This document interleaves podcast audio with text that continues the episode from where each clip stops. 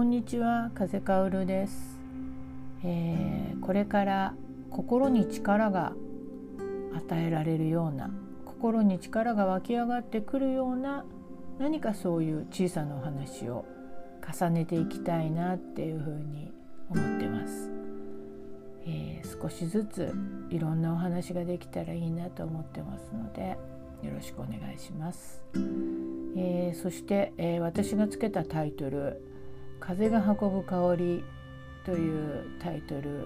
したんですけれども、まあ、風というのは私の風香るという名前の風ですね。そして香りってあの私のイメージからすると匂いって記憶に残るんですよね。例えばそのどこかでお花の香りを嗅いだ金木犀よく香りますよね。金木犀を嗅いだ時にあこれ以前に嗅いだことがあるって思った瞬間にその嗅いだ瞬間の条件みたいなものを思い出すことってありませんか？私割と香りで記憶がよみがえるタイプなので私のお話も、えー、香りを一つのキーワードにその香りによってこう感じる感覚とか、えー、呼び起こされる記憶みたいなものを意識しながらお話を作っていきたいなっていうふうに思ってます。えー、第1回目はレモン、えー、まあ、今香りの話って言ったんですけど今日はちょっと香りというよりも味レモン果汁の味っていうことをあの引き合いに出してお話ししていきたいなっていうふうに思ってます。あのレモンって爽やかなイメージで捉えられることが多いですけど実はあの果汁自体はとてもこう刺激的なものですよね。まあ、中には美味しいと思う人いるかもしれませんけどどちらかというとあれをあのままごくごく飲む人はいませんしこう今話していても口の中にその酸っぱい感覚みたいなものが蘇ってきちゃう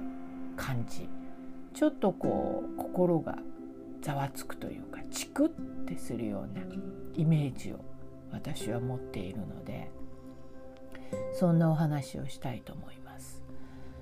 えーと皆さんご自分のことが好きでしょうか？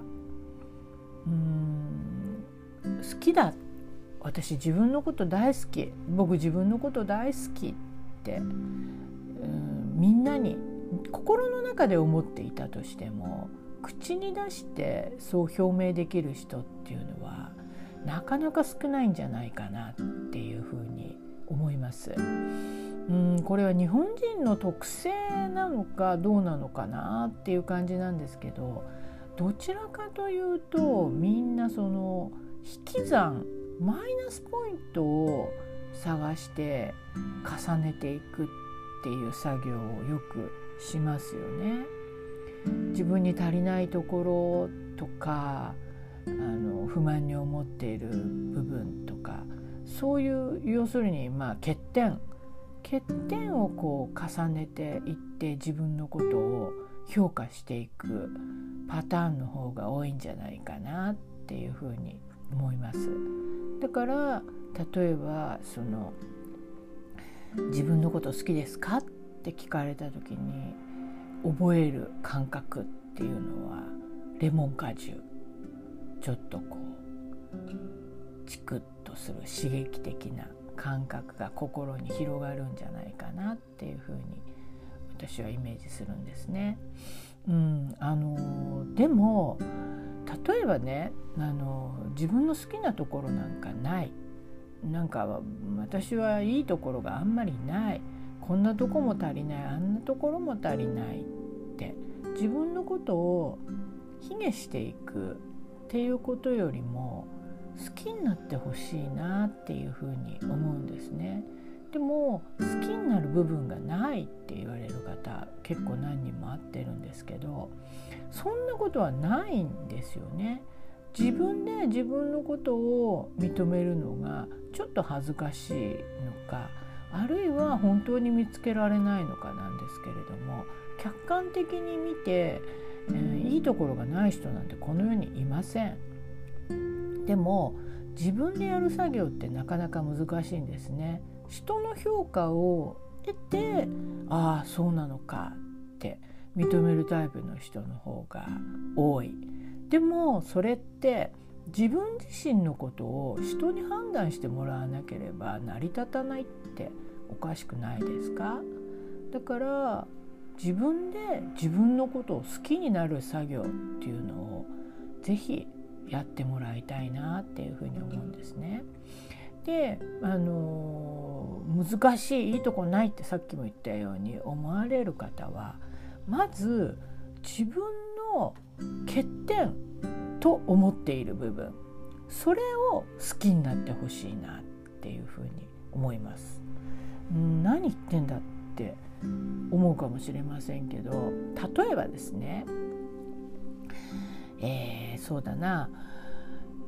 私ってすごくこう自分に甘くてもうダイエットしなくちゃダイエットしなくちゃって思ってるのについついまあいっか今日は明日からにしようって先延ばしにしてしまうとかあるいは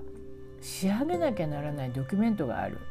だけれどもまだ締め切りが来ないからまあもうちょっとね切羽詰まらないとエンジンかかんないから先延ばしにしようみたいに言いながらこう最後に慌ててバタバタっとするまあ夏休みの宿題みたいなもんですね。もう期限が迫ってきたのでバタバタって仕上げてしまう。どうしてこんなに計画性がなくて自分に甘いんだろうってこれを欠点に思う人って案外いるかもしれません。でも物事っていうのは全て表裏一体なんですよ。だからこれ違う見方をするならばでも結局最後にはドキュメント仕上げるダイエットも自分に甘くて明日からって思いながらもご飯おかわりしたいところを一膳で済ますとかねそういう小さな小さなねあの自分に対するプレッシャーは何気にかけているんですよね。うん、あのドキュメント仕上げるのも、まあ、最終的には仕上げますけど仕上げる前までには頭の中から結構離れませんよね。ああやらなくちゃああやらなくちゃってそれもプレッシャーご飯をおかわりしないのも自分に対するプレッシャーこうやってやっぱりそこに意識を持っていってあのつなげていこうとする道筋を作ってるわけです。これってすごく大きな利点ですよね。あのいいところとしか言いようがないような行動をしているんじゃないかなって私は思います。うん、だからまずその見方を変えていく見る角度を変えていくそういうことで自分が嫌だな足りないな不満だなって思っているところをこう好きになっていく。そうすると嫌いなところポイントが1個減って好きなとこポイントが増えていく、うん、これって案外あのできるんですよ。他の例をちょっと今思いつかないんですけどあの見方を変える、まあ、例えばそのあそうだな。例えば自分はすごくこうあの作業をするのが遅い。うんなんかみんなはパキパキ済ませてしまう。お仕事も自分はすごく時間がかかってなんでこんなにまあ人によってはね頭の働きが鈍いんだろうとかあの自分はみんなと同じ速度でできない自分は劣ってるって会社に勤めてたりすると人と比べて思っちゃったりするんですよね。だけどこれも見方を変えるならばあの慎重であるって言えるんだと思うんです。結局ねあのスピードでどんどんあの仕上げていく人ってまあ中にはね完璧にする人いるかもしれませんけど私が知る限り多くの人はやっぱりミスをちょいちょいしてます。でも速度が遅いかもしれないけれどもでもあの仕上げてくる人っていうのはそもそも遅い理由が慎重で一個一個丁寧にしているからっていう理由の方が圧倒的に多かったりするわけですよね。だから速度が遅い人に比べてこう自分は能力が足りないんじゃないかって思ってる場合も実は私すごく慎重なんだこれはあの仕事をミスなくきちんとこなしていく方が会社にとっては有利だって思いさえすればマイナスポイントがプラスポイントに変わっていくんじゃないかって思います。こうやってあの想像力を働かせるんですね。想像力も人が生きていく中ですごく大事な要素だと思います。想像力があれば人間関係絶対にうまくこなせるのであのまずは自分に対しての想像力を広げていく訓練をするっていうのが大事かなっていうふうに思います。えー、今日想像力の話をしたので次回はこの想像力を、話ししてみたいなっていうふうに思ってます。今日は、まあ、レモンの香りかっこレモンの味でしたがレモンをこう香りを嗅いだ時にその